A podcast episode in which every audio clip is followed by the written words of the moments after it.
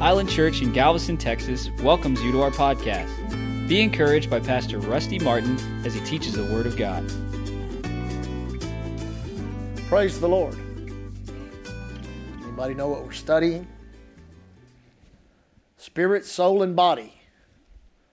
We saw both in 1 Thessalonians and in Hebrews chapter 4, where we are actually three part beings.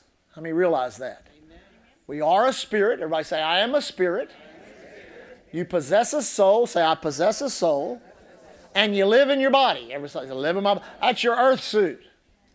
Amen. Somebody, some of you might need to iron your earth suit. Amen. Take care of your earth suit. Your, your body is your license to be on the earth. Did you know that? Without your body, you're not legally here. And in reality, without your body, you will not be here. You say, Well, you know, I, I know this ghost. You don't know a ghost, you know a demon. Because every spirit being has been uh, uh relegated to a specific location, and the specific location of the human spirit outside of the human body is one of two places either in heaven with God or in hell, separated from God because of original sin. Amen. That's why we preach the gospel. That's why we give. That's why we build buildings. That's why we do missions, is because God is not willing that any should perish. He doesn't want anybody to go to hell. Amen.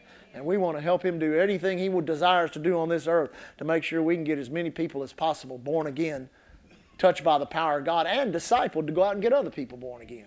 I believe we are on the precipice of harvest, that harvest is, is going to begin and it's going to be unprecedented, the amount of people that are going to get saved and brought into the kingdom of God. And then I truly believe we're living in the last days right before Jesus comes back. Uh, I, we always mention on Wednesdays Joe Morris because that's when he puts out his uh, uh, end time update.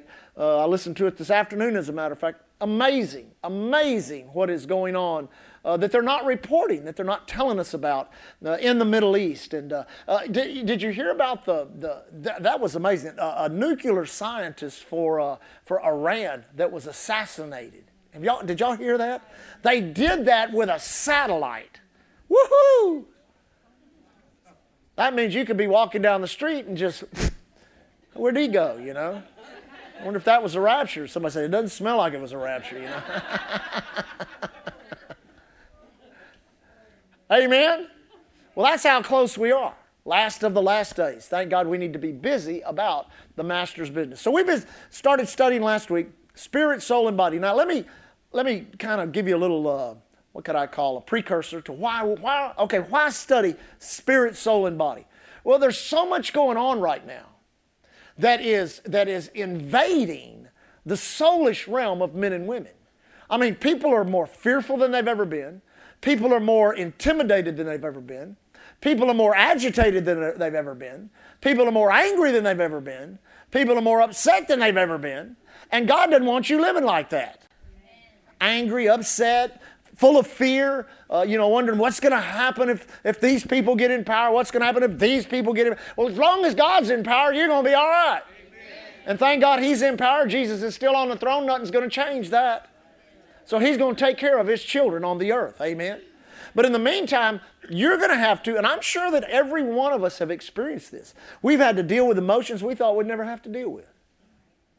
Amen. We've had to deal with thoughts we've never had to deal with. I mean, we're literally pioneering a brand new ground in thinking and in, and resisting the devil and resisting diseases and, and re- resisting thoughts of a, a financial destruction, just about everything you can think of that's negative and bad, uh, there are things stimulating thought and thinking and, and all kinds of things that are, if you're not careful, it can drag you into a place of fear or a place of doubt and really mess you up. But the Bible says in Romans chapter 12, don't be conformed to this world. Amen. Now listen to that word. Don't be conformed to this world, but be transformed by the renewing of your mind that you may prove what is the good, acceptable, and perfect will of God. Listen, the church needs a revival of transformation. Where the thinking of the, you say, well, you know, I think this way about this and think this way about that. Listen, you need to think in line with the Word of God, period.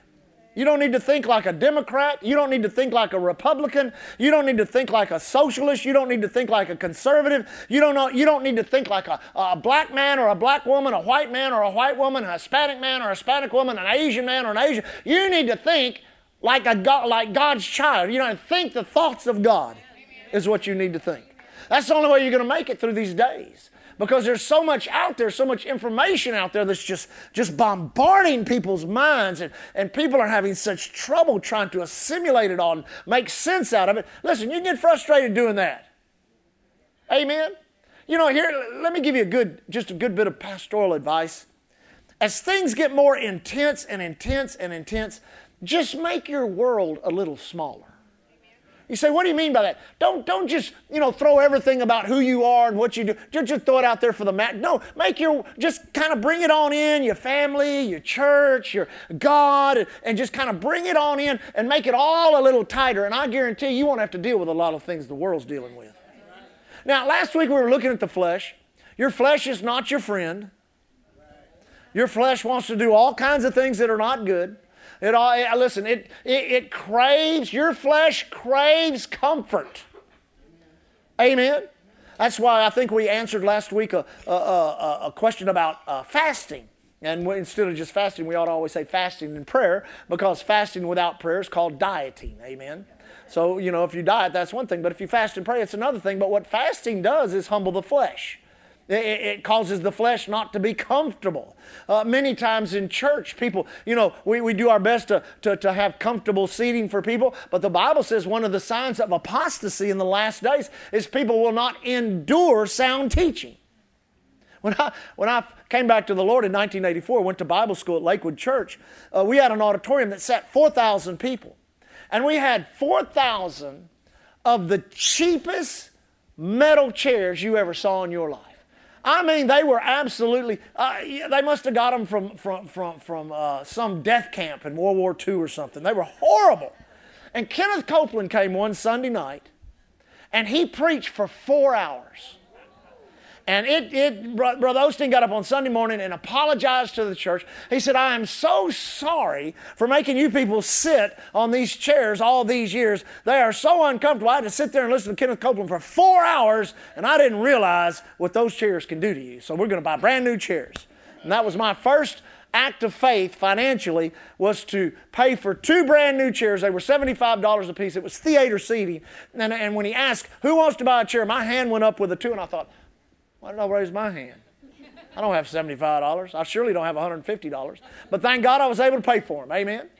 But the, the, the, flesh craves comfort. It wants to be comfortable. It wants its appetites satisfied. Amen. You need enough sleep, but you don't need too much. You need enough food, but you don't need too much. Amen. Uh, there are things we do need that our flesh needs, but there's a balance to all of that. And when your flesh gets out of balance, you're miserable. Sickness and disease attacks your flesh, removes the comfort. You're discomfortable, or you have a disease. Amen. You've got to understand that your flesh puts demands upon you. I mean, realize that. I remember one time we, we, we, we were buying a new bed. And we went to, to the place where we buy our furniture, and we felt this bed, and and we thought, man, this is great. But we brought it home and we slept on it. And when we got up, we were just kind of like, and so I told Lee, I hope they take this bed back because if they don't, I'm going to throw it out the window. And thankfully they did, and we got one that was what? More comfortable. All comfort, all comfort of the flesh is literally designed to hook you. It is. There's a hook to it. You say, what do you mean by that? Well, there's nothing wrong with having a comfortable bed, having comfortable furniture. But then you start comforting the flesh in other ways. You take drugs, you take alcohol, you take other things and you put them into the, your body that produce a feeling, that produce a euphoria, that makes your flesh feel differently, sometimes elevate your mood, sometimes depress your mood. Listen, that's one of the biggest hooks in the world. The, the, the, the, the illicit drug industry my goodness, if the church had that money, we'd be 10 years into the millennium. But people have, they get that feeling, then they chase it. They got to go get why? Because their flesh cries out, I got to have it, I got to have it, I got to have it. Amen. So we study that, and we're going to bounce back and forth because we're going to start into the soul tonight. the mind, the emotions, your will, and how these two things are connected. Your, your flesh, your mind, your emotions, your will, they're all connected. Now, listen to me, listen to me. We'll prove this to you spiritually. They are connected together to work against you. Now, that's if you desire to live a spiritual life. If you desire to live a spiritual life, your flesh and your mind will be the battleground in which you're going to have to fight the devil on a continual basis. Do you realize that?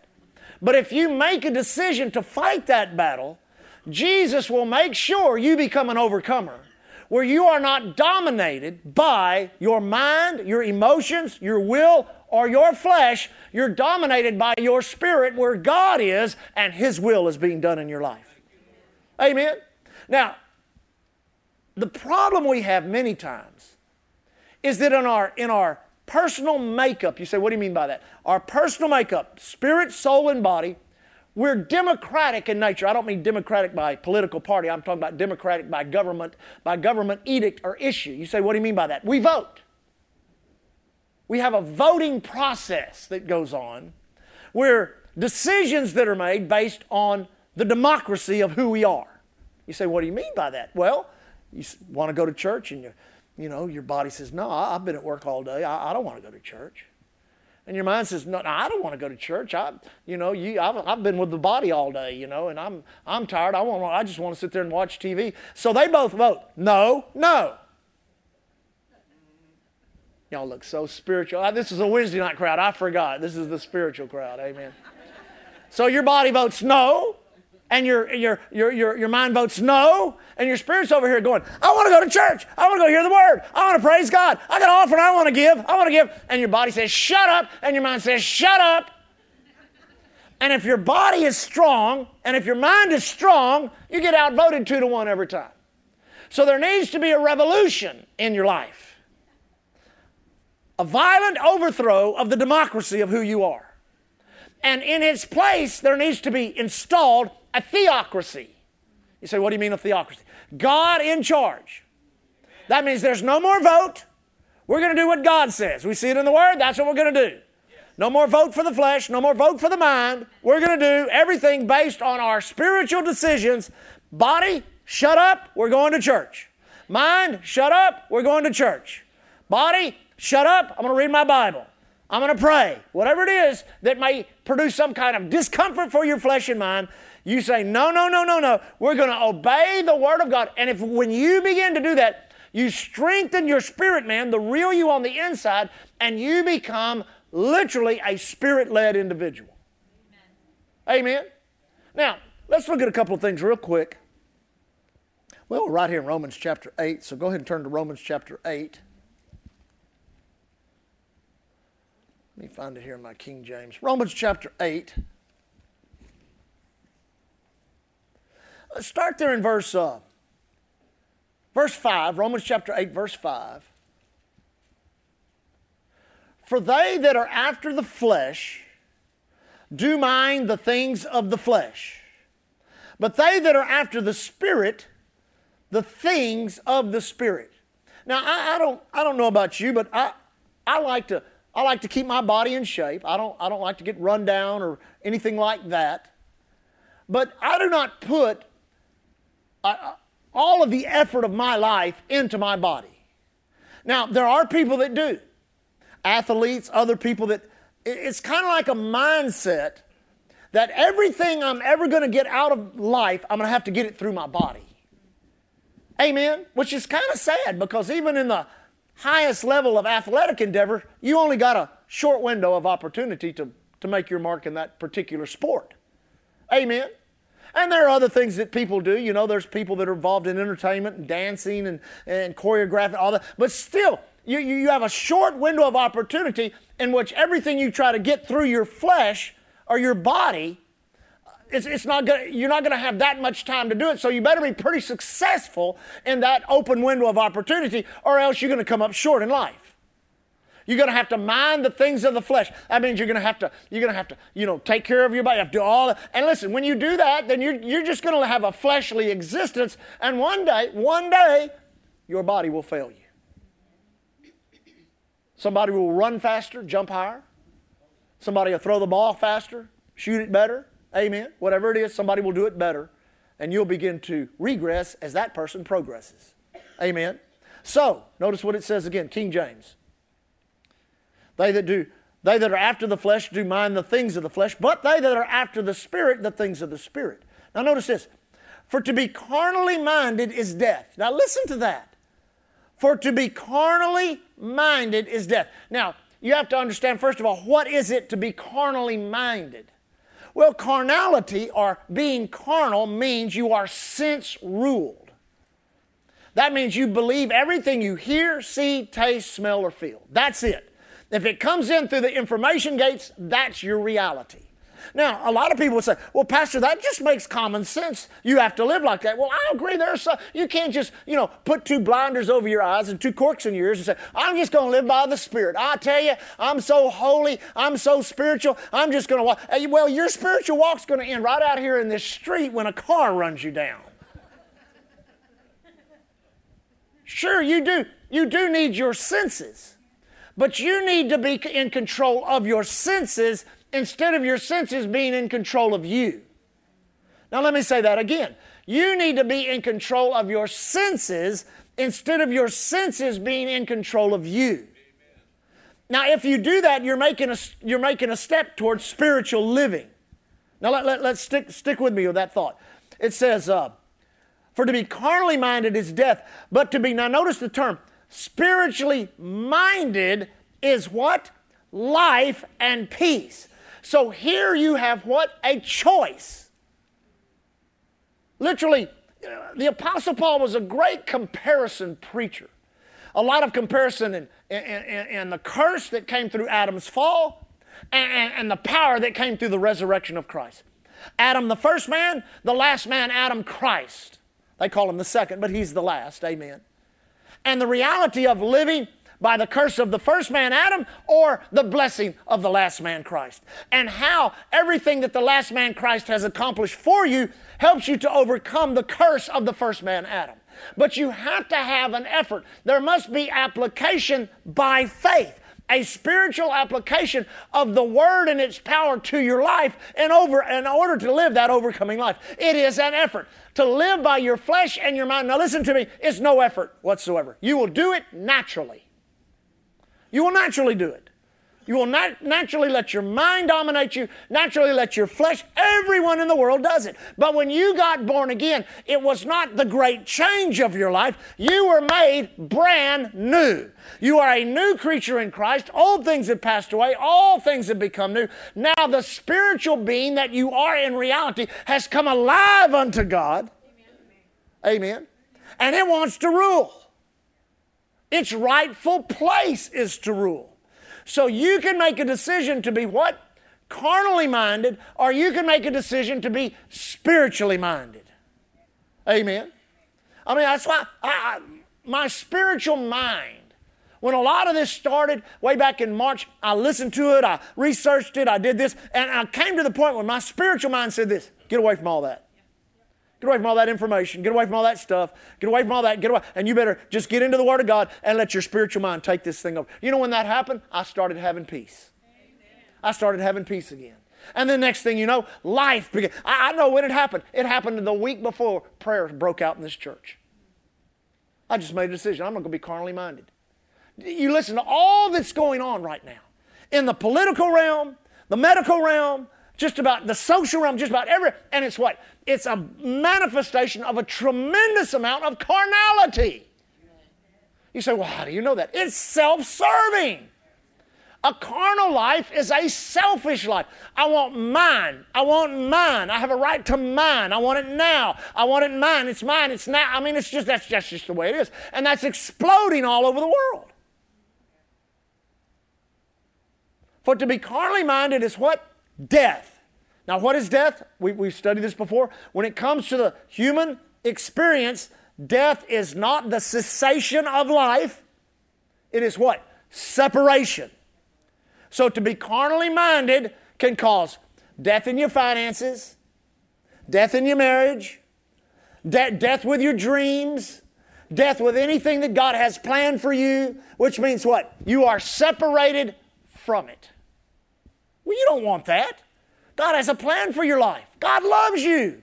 God cares about you and paid an awesome, awesome price for you to have what He wants you to have. Amen. Let me just say it like this it's worth going after. Amen. I said it's worth going after. It's worth it to get rid of your carnal mind and to begin to develop a spiritual mind because when you begin to discover what God really has for you, I guarantee you it's going to blow your mind. It will blow your mind the things God has prepared for you. Amen. Verse 7 Because the carnal mind is enmity against God. Now, notice, for it is not subject to the law of God. Now, notice this neither indeed can be. That means your mind is messed up till you go to heaven. So I tell I'm just going to renew my mind past the point where I won't have to worry about all that stuff no more. That ain't going to happen. You're going to have to fight your peanut brain till the day Jesus comes to get you or the day we close the lid. You're going to have problems with your mind. Your mind is going to try to doubt. Your mind is going to try to run everything. Your mind is going to try, it's going to be selfish. It's going to be angry. It's going to, it's going to stimulate all kinds of emotion. It's going to, listen, if you let it, it will run wild. It'll run wild. But thank God, with the Word of God, you can corral your mind and bring it in, literally into subjection to the Word of God and the Spirit of God. That's why God's given you the power of the Holy Ghost and the power of the Word of God to bring your mind into subjection of spiritual things. Your mind does not want to tithe. Your mind does not want to pray. Your mind does not want to sing and worship God. Your mind does not want to give. Your mind does not want to be nice. Your mind, listen, your mind wants everything for you. It's a selfish mind, and you're stuck with it. Good news. But the good news is, when Jesus died, does anybody know where he died? He died on Golgotha the place of the skull. So he did something to do what? To empower you to overcome your mind. Now, listen, listen to this in the Amplified. I like in the Amplified. Verse 7 That is because the mind of the flesh, with its carnal thoughts and purposes, is hostile to God. For it does not submit itself to God's law Indeed, now notice this, it cannot. Some of you are waiting for your mind to change. It won't. Well, Pastor, I've just been coming to church waiting for my mind to change. I bet you been, I've been praying, waiting for my mind to change. Well, I've been fasting, waiting for it's not going to change. Did you, do you realize that now? It's not going to change. It's not going to change. The good news is your spirit man can become so empowered that it does not matter what goes on in your mind because you're being dominated by your spirit and its unwillingness to change no longer becomes relevant because now you're not living by your mind. You're not letting it be empowered to run your life. You're living by the spirit of God that's on the inside of you. Let me say this because not, we're not teaching on this. We may get into this later. Renewing your mind does not change your mind. I've been in the process of renewing my mind for 37 years. You realize that? I still have to fight thoughts. I still have to bind the devil. I still have to speak to him when he puts negative things into my mind.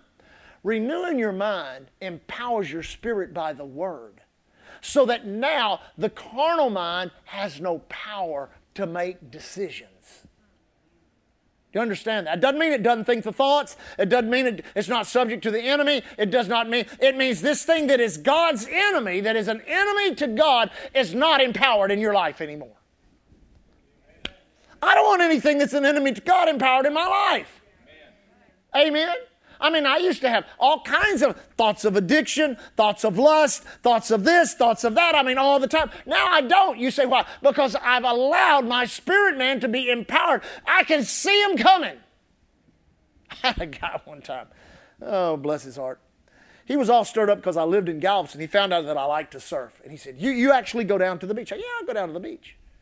He says, You, you really go down to down there where, where women wear bikinis? I said, I guess they do. He said, Well, what do you think about that? I said, I don't. I don't think like that anymore. Amen. Kind of, it, it kind of blew a whistle on him. Amen. But I don't think like that anymore. Amen. I just don't think like that anymore. I don't have those, I don't have those thought processes. And I can see them when they're coming. I know how to prepare a, a, an attack against them instead of letting them attack me. Listen, let me tell you something, church. With, with this COVID thing, you better win this war in your mind. You better win this war in your mind. Because this is just the first one.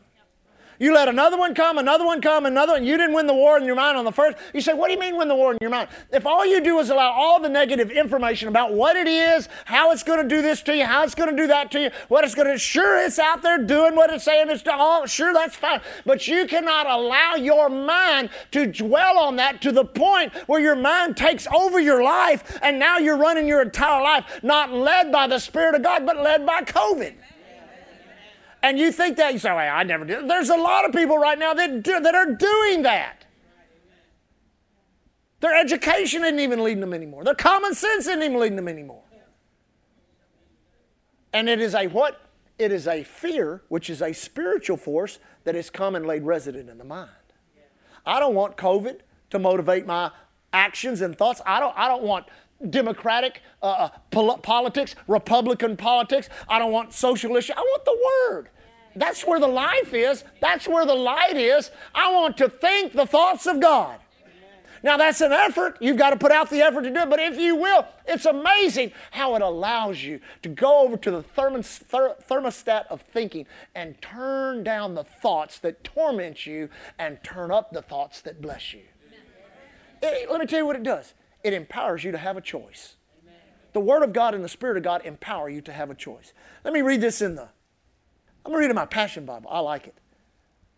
Verse 5 Those who are motivated by the flesh only pursue what benefits themselves. But those who live by the impulses of the Holy Spirit are motivated to, to pursue spiritual realities. For the mindset of the flesh is death but the mindset controlled by the Spirit finds life and peace. In fact, the mindset focused on the flesh fights God's plan and refuses to submit to His direction because it cannot. So I, I don't think I want to give. Of course. I, I don't think I want to pray. Of course. Does that surprise you? Well, I don't think I want to live holy. Of course. You think your carnal mind is, oh yeah, you need to give a bunch of money. You need, you need to live holy. That's not in your mind. That's in your heart. That's in your spirit, man. But you determine what strength it has. There's nothing more miserable than knowing you're supposed to live a certain way, but because of your thinking in your flesh, you're not living that way because this is so weak and this is so strong. Thank God for mercy. Thank God for grace. Fall on the mercy of God. Say, Lord, forgive me for being lazy. Empower me to strengthen myself. I want to live by my spirit, not by my mind, not by my flesh, because I can't afford to live by my flesh and mind anymore. If you'll do that, the Holy Ghost, which is your what? Helper, will help you do it. In fact, the mindset focused on the flesh fights God's plan and refuses to submit to his direction because it cannot. For no matter how hard they try, God finds no pleasure with those who are controlled by the flesh. I know it. Wow, say it backwards.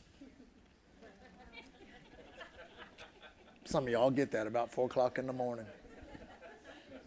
Amen. Where are we at here? 1 Corinthians chapter 2. Let me turn over there real quick. 1 Corinthians chapter 2. Got a couple of minutes left. Y'all love the Lord? Amen. Are you glad you're saved, not going to hell? Amen. Isn't God good? verse 12 of chapter 2, 1 Corinthians. It says, Now we have received not the Spirit of the world, but the Spirit which is of God, that we might know the things that are freely given to us of God. I was meditating on this scripture years ago. I was flying, flying overseas, and I just had my Bible open. I was looking at that scripture, meditating, and the Lord spoke to me, and He said, Everything I have is freely given. The problem is it's not freely received. You know, we make up our own rules, we become our own legalistic masters, and when we do that many times, that's in our mind and in our flesh, and the devil uses that to inhibit us from receiving. Amen? Where was that? Now, verse, verse 13. Which things also we speak, not in words, which man's wisdom teacheth, but the Holy Ghost teacheth, comparing spiritual things with spiritual. But the natural mind, now the natural man, we could say the natural mind, the flesh, receiveth not the things of the Spirit of God, for they are foolishness unto him, neither can he know them because they are spiritually discerned. But he that is spiritual judgeth all things. But he himself is judged of no man. For who hath known the mind of the Lord that he may instruct him? But we have the mind of Christ. Everybody say, We have the mind of Christ. The mind of Christ lies in our spirit man, but it lies dormant till it's activated by our faith. I like the Amplified. Amplified says it's, it's real, real uh, a little more po- poetic in the Amplified. It says, For who has known or understood the mind or the counsels and purposes of the Lord as to guide or instruct him and give him knowledge? But we have the mind of Christ, the Messiah, and do hold the thoughts and feelings and purposes of his heart. Woo! Now just think within your spirit are what? The thoughts and the feelings and the purposes of his heart. Amen. I've always noticed over the years in ministering to people, many times we just lay hands on people by faith and minister to them. Other times there are gifts that are in operation. But anytime compassion, literally many times, when compassion begins to come on the scene, it's tangible. You can literally sense compassion. When compassion rises up, you're fixing to see a miracle. I mean, if you're praying with somebody, ministering to somebody, laying hands on somebody, and that compassion rises up in you, you're fixing to get a miracle. Pity is of man. Pity is looking at a situation and saying, ain't nothing I can do about that. Feel, feel bad for them. Sorry for them. But ain't nothing I can do. Compassion is saying, I see it. I know the pain of it. I can do something about that. Amen. Amen. That's the mind of Christ. That's his feelings. That's his purposes. And in our spirit man, we hold the mind of Christ, but the carnal man or the carnal mind is God's enemy, and we have to recognize that. If we don't recognize that, then we don't recognize most of the trouble that we get ourselves into. What gets us into trouble? The way we think, the way we feel, and the choices we make. Now, think about that the, the, uh, the, the bedrock reality of what your soul is, is how you think, how you feel, and the choice you make because of what you think and how you feel. Amen? Now, think about this for a moment. If you have an adversary that can put thoughts in your mind, now listen, he can't read your mind, but he knows you. He's had 6,000 years to study humanity and all the years you've been alive to study you. Amen. So he knows how to stimulate your thinking. And let me tell you something else. He knows how to give you a feeling. He knows how to get, he, he knows how to, he can put goosebumps on your, on your back or on your arm, or he can make you feel warm and flushed, or he can make you feel cold and dry. He, listen, he can produce a feeling. If you don't believe that, then I guarantee you, you haven't lived long enough. But if you've lived long enough and experienced a few things, have you ever felt terror? I remember one trip I made across the North Atlantic. I could tell something was up when all the stewardesses started sitting down instead of serving dinner, started buckling up. And the pilot came and said, "Oh, we're fixing to come into some rough air. We may be, we may be bouncing into Dublin in about four hours." And when he said that, the plane dropped about 300 feet. Well, yeah, there was, there was a bunch of nuns sitting behind. They were polishing those beads. I mean, and that plane for four hours, we were. Um, to every, with every move, I, there was a feeling that was being produced. I guarantee you, there it was. It was freaking me out. Till finally, I just said out loud. I was sitting right there. Nobody was sitting next to me. I, I was. I just said out loud. I don't care if this plane goes down. I will ride the wing down to the ocean, and they will find me standing on the wing worshiping God. After I said that, I just put my head back and fell asleep. But I had to say it. When I said it, it overrode all those feelings and everything that was going on in my the picture in my mind of Leah standing weeping over the coffin, you know, and the pastor saying, hey, "He was a good man, but you know, yeah, I guess he, he, he finished his course." You know, I'm not, yeah, I of that. Amen. See, that's the devil. The devil always will probe you with a thought. That's why Jesus said, "Take no thought because he knows they're going to come. And he's looking for the one that you're going to what? The one that you're going to entertain. Because once you entertain that thought, he'll put in another thought. You entertain that thought, he'll put in another thought. You entertain that thought, here comes another one. And you get enough thoughts, it'll produce a feeling. Well, they really don't like me. I don't feel like anybody likes me. Insecurities are built in people's lives that they suffer with all their life and just accept them as, well, that's just the way I am. or even worse, that's the way God made me. No, He didn't make you that way. You mean He made you an introvert? No, He didn't make you that way. Let that settle in for a minute. It's something you need to do something about remember the first year I was in ministry, having to get up in front of people and speak. You know, they say that the fear of death is only the second most fearful thing in the world. They say public speak. You get up, and, and the devil's, is there something in your nose? Is your zipper down? Who was it that, who was it? Jesse Duplantis. Y'all know Brother Jesse, he's a nut. He got up to preach. He's standing at the pulpit. The pastor's sitting in a chair in the back of the church. And he just goes, Whoa! The pastor does, and comes dancing up the aisle. And dances right past Jesse and goes, Your zipper's down.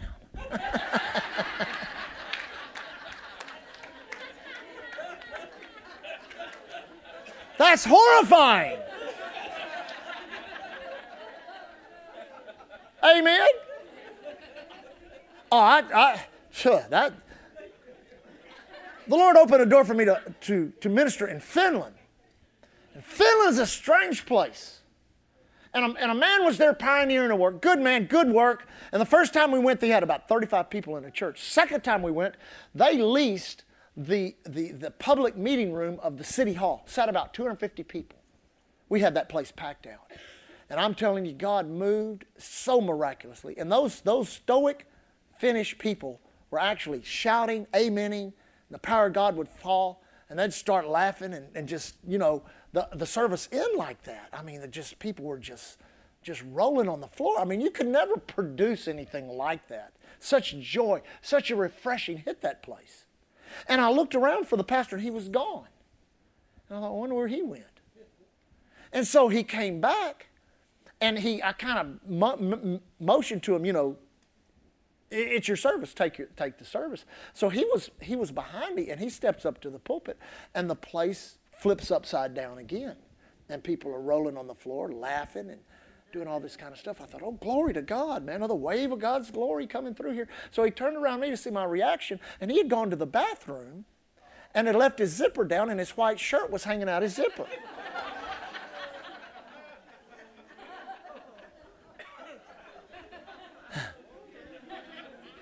Well, that's an easy fix at the moment, but it traumatized him. I mean, it traumatized him. I pulled him up close and said, you know, yeah, yeah.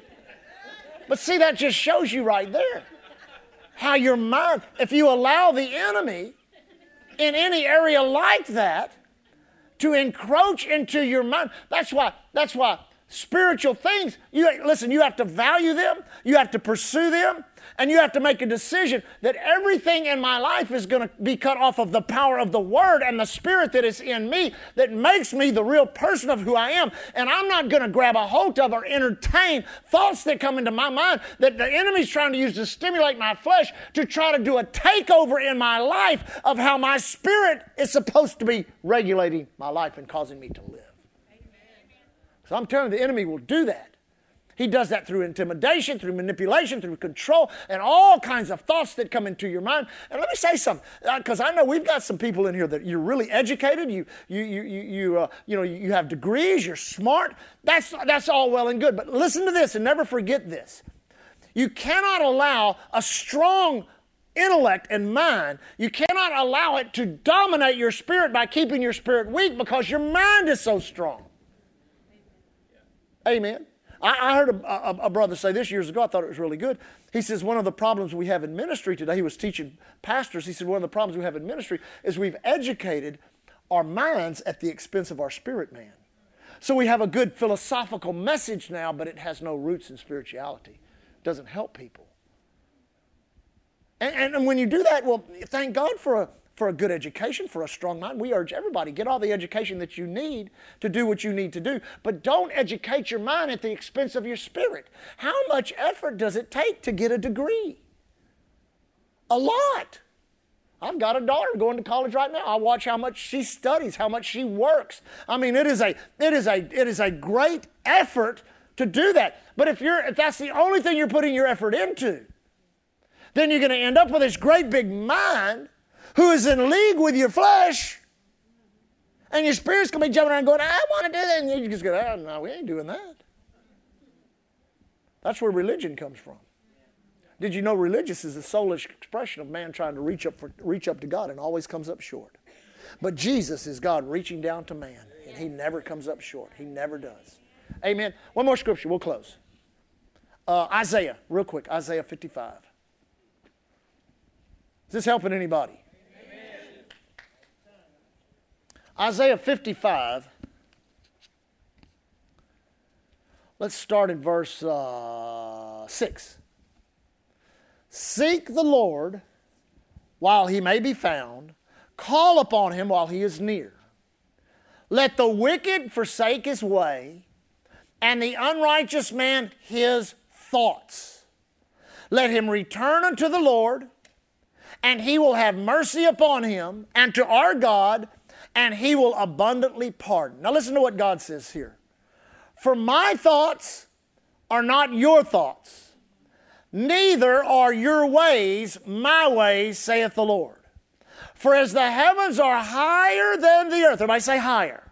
Say it again.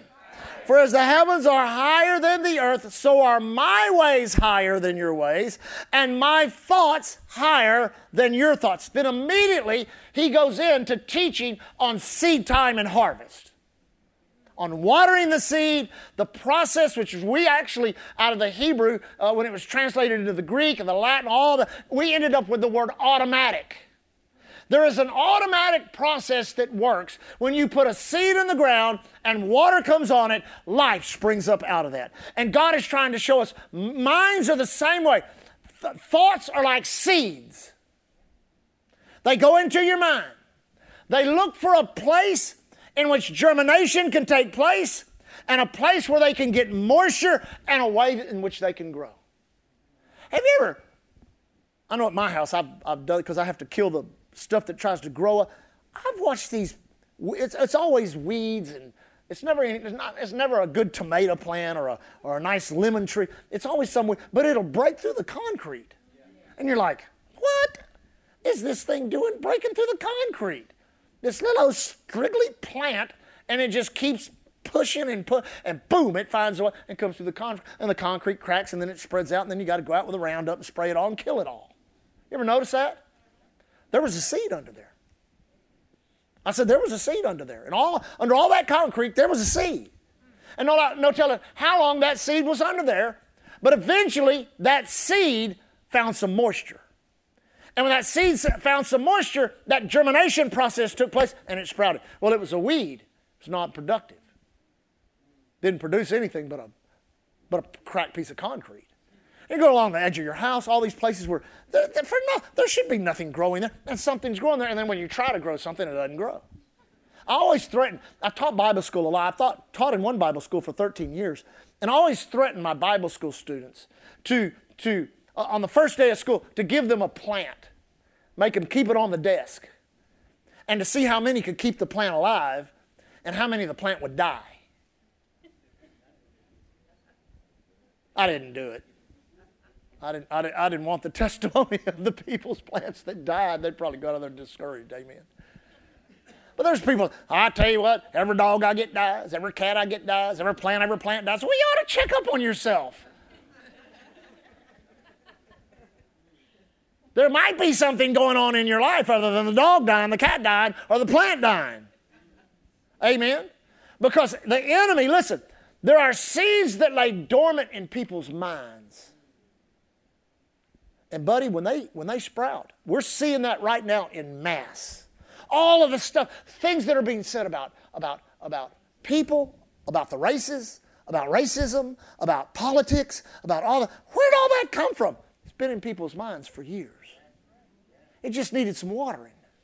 And when it got some watering, it started to sprout and it started to produce its bitter fruit. And what, what does fruit do? Fruit provides substance, but it also provides more seed. Amen. That's why you got to be careful what you listen to, not only what you listen to, but how you listen to it. Because God's thoughts are not our thoughts. His ways are not our ways. So, one of the best exercises you can do is to really come to a clarion reality in your own heart of this my mind's messed up. My mind is really messed up. So, what I'm going to do is I'm not going to try to fix my mind by working on my mind. I'm going to take care of the mind problem by working on my spirit and getting my spirit strong enough to where when thoughts come, I just don't entertain every thought that comes into my mind. Because every thought that you entertain is another invitation. I, many times I see it like a bully. I don't know, uh, you know, I, I, knew some guys that were bullies that were that were just kind of full of hot air, but I knew some some real bullies that would just beat your brains out just because. Why not? That's what I want to do, and so that's what I'm going to do. Amen. That the devil will hit you to see your response to that first hit. And your response to that first hit determines the velocity and power of the second hit that comes. But if you're the kind of person that the enemy hits you in the mind with some thought and you just put your hands, oh, thank you, Father. I thank you I've got the mind of Christ. I carry in my heart his purpose, his feelings, his desires. Thank you, Lord. I'm renewing my mind daily with the word of God. Devil, in the name of Jesus, I don't think like that anymore. Back, pack up your baggage and get out of my mind in Jesus' He's not going to have anything to hit you with again. And you'll be amazed how many of those things we just accept as, well, that's just the way I am. When it's not the way you are. It's not the way God made you. God made you free. He made you to be uh, to walk in victory. He made you to be full of joy, full of peace, to be blessed. And he also made you to be able to go through every crisis of life and come out on the other side victorious. Amen. That's why said, there's scriptures in the Bible, like in the book of James, says, Count it all joy when you fall into diverse temptations. What does that mean? That literally means when, a, when an attack comes against you, to do what? To count it all joy. What is joy? Joy is singing, joy is laughing, joy is dancing. It's not happiness. See, we, we're so geared to happiness, and so many people's happiness is being encroached upon right now. That's why we have record numbers of depression in our nation right now. They say they're just giving out psychiatric drugs just by the truckloads because there's so much depression. The illicit drug market has just exploded. Alcoholism has exploded. You say, why? People are depressed, they're under oppression. But the joy of the Lord is our strength. And when a problem, a situation, a circumstance, a trial, or temptation comes, and you do what? That enemy, that bully winds up and hits you, and you just put your hands up, start worshiping God. You come on to church anyway. You give anyway. You sing the songs anyway. you worship God, you, you just keep on moving forward in everything that you're supposed to be doing, I guarantee you, he don't have any power in that second strike. Third strike, fourth. He's going to have to, I like what it says in, in Matthew chapter 4, verse 11. It says, Then the devil leaveth him, and angels come and ministered unto him. What did the devil do? He kept throwing punches at Jesus, and Jesus kept doing, It's written, it's written. And that third time he said, Get behind me, Satan, it is written. And the Bible says, Angels came and ministered, and the devil left him. Years ago, in meditating upon that scripture, the Lord said to me, There should be extended periods of time in your life in which you have no problems with the devil at all. Because every trick he's tried to pull on you did not work. So he has to go back and regroup, try to figure out some other way. And the good news is that's the will of God for your life. Some of you, for years, it's been one trial after one tri- after one tribulation. And if you'll just go back and do the inventory and just check it, it all began with a thought that came into your mind that you took hold of and captured. You know, history shows us how powerful thoughts can be when we look at an event like World War II, which they say probably close to 250 million people lost their lives. When you look at everything that happened to the German people, everything that happened to the Russian people, everything that happened to the Chinese people, and everything that happened to the Japanese people, what really happened to the American people is small compared to those other nations. They lost millions of people, millions of people. That started in the mind of a little perverted Bavarian corporal. And that thing got watered, and that thing grew. And next thing you know, everything that the devil wants a thought to do is what? He wants it to be spoken. Because if you can capture a thought, I mean, if you can impart a thought that somebody takes and begins to allow other thoughts to come, eventually they're going to begin to do what? Speak it. And if you speak it enough, you're going to act on it. That's, that's faith in reverse. On the other side of the coin, you get the Word of God and you start meditating on it. And you force your mind to roll that scripture over and over. You mutter it under your breath. Thank you, Father. Oh, I thank you, Lord. You supply all of my need. You delivered me from the power of darkness. You translated me into the kingdom of your dear Son. Oh, the same Spirit that raised Christ from the dead dwells in me. It quickens my mortal body. And then next thing you know, you got your hands up and you're worshiping God. You're thanking Him for it. Thank you, Father. The same Spirit that raised Christ from the dead dwells in me. And then all of a sudden, you know, your throat gets a little dry and you kind of cough, and the devil says to you, That's COVID. Or he'll do, he'll do something worse than that. That's lung cancer. You say, No, devil, it is written. The same spirit that raised Christ from the dead, it dwells in me. It quickens. It makes, all of a sudden, you've taken that thought captive. You've destroyed its ability to be planted in your mind as a seed. And you've taken another step closer to living totally by the spirit man and not by the flesh and the mind. Amen? You love the Lord? Lift your hands up. Father, we thank you tonight for your word, that the entrance of your word brings light and life to us.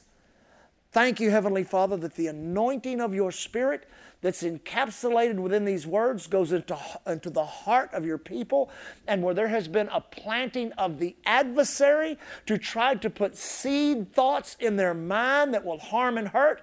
Thank you, the good seed of the Word of God goes into the good soil of their heart and produces the harvest of an ability and power to control the flesh and mind.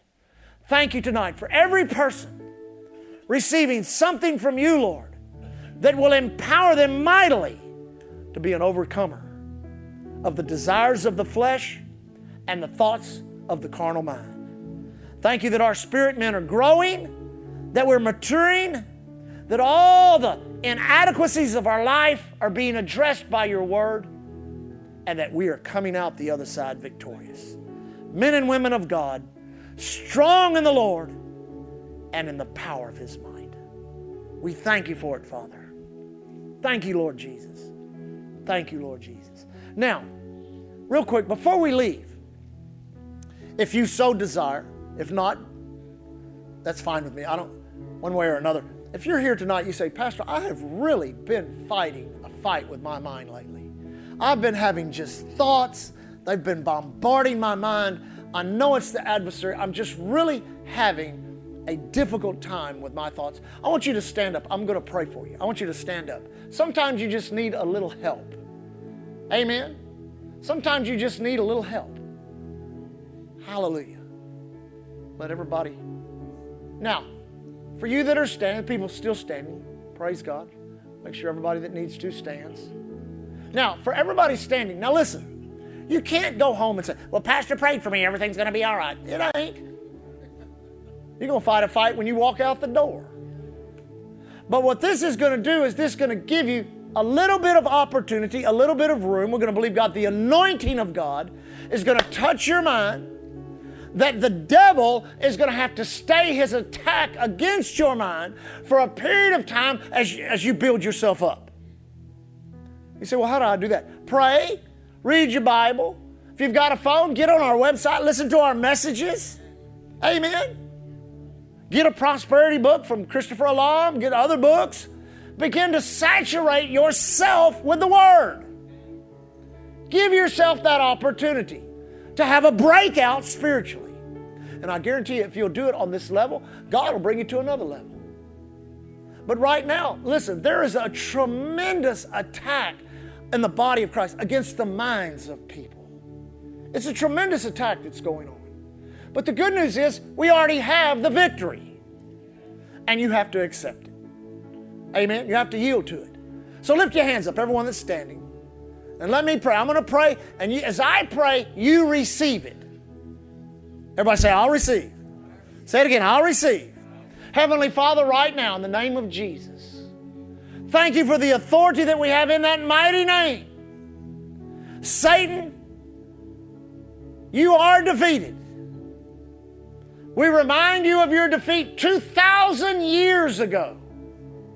We know that Jesus, upon his cross, spoiled every demon power, every principality, every evil ruling spirit, and that he released a provision of blessing so that men and women could live free in their minds from the torment of the adversary. Devil, in the name of Jesus, according to Scripture, we bind you. In Jesus' name. We declare over every one of these individuals that tonight there will be relief, refreshing, and a release in their minds. In Jesus' name. Father, I pray over them that you will impart a spirit of wisdom, revelation, and the knowledge of you a great big want to that they will step over into the spirit realm with prayer, with, with, with, with study of the word, uh, exposing themselves to teaching, coming to church. They will get the victory that already belongs to them and walk in it and overcome it. Fear, we bind you. Intimidation, we bind you. Yes, Lord. Thoughts, thoughts of not being able to make it, thoughts of sickness and disease, thoughts of suicide and addiction, thoughts of perversion, thoughts that invade the mind of terror and all of that which the enemy is trying to produce in the earth. We say, in the name of Jesus, you leave God's people alone in Jesus' name. And we release right now a peace. Lord, you said in Philippians, a peace that garrisons the mind, that sets up a guard around the mind. You said it like this, Lord a peace that passes all understanding will garrison our minds and hearts in Christ Jesus. So, Father, I thank you. You give them some relief, some release, some refreshing and that they have that want to on the inside of them to build their spirit man's strength so that those thoughts will not torment any longer. Now we ask that in Jesus' name. And we ask it believing we receive it. Everybody say that. Believing we receive it. Say it again. Believing we receive it. Say it one more time. Believing we receive it in Jesus' name. Amen. Everybody else stand up. Praise the Lord. Thank you, Father, tonight. Each and every one of us take hold of these words into our heart. We thank you, Heavenly Father, the strength of your mighty spirit is in us. We are not defeated. We are more than conquerors. And we thank you in the realm of our mind and flesh, we are overcomers. As we leave tonight, thank you for your provision of protection and safety. We declare, according to your word, no evil befalls us, no plague comes nigh our dwelling place. Angels have charge over us. Thank you, Father, whether we travel on the highways, airways, seaways, railways, any other way of travel or transportation, in our life's work, handling the resource you give us, our business, our job, wherever we go, whatever we do, we are not subject to terror, to trauma, to accidents, to evil plans of wicked men or the devil himself.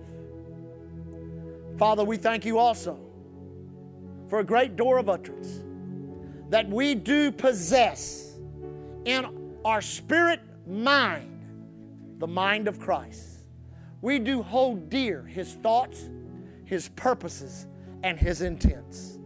Let us be a blessing to people, problem to the devil, a miracles in people's lives. Let us be that which you've called us to be as we live and share the glorious gospel of the Lord Jesus Christ. Father, we leave tonight walking in faith and love towards you. We walk in love one toward another. We leave as the ambassadors of Christ you've called us to be. Thanking you, Lord, here at Island Church. We're covered by the blood, powered by the word, anointed by the Holy. Thank you for listening to Island Church's podcast. To find out more information about Island Church in Galveston, Texas, visit our website at islandchurchgalveston.com.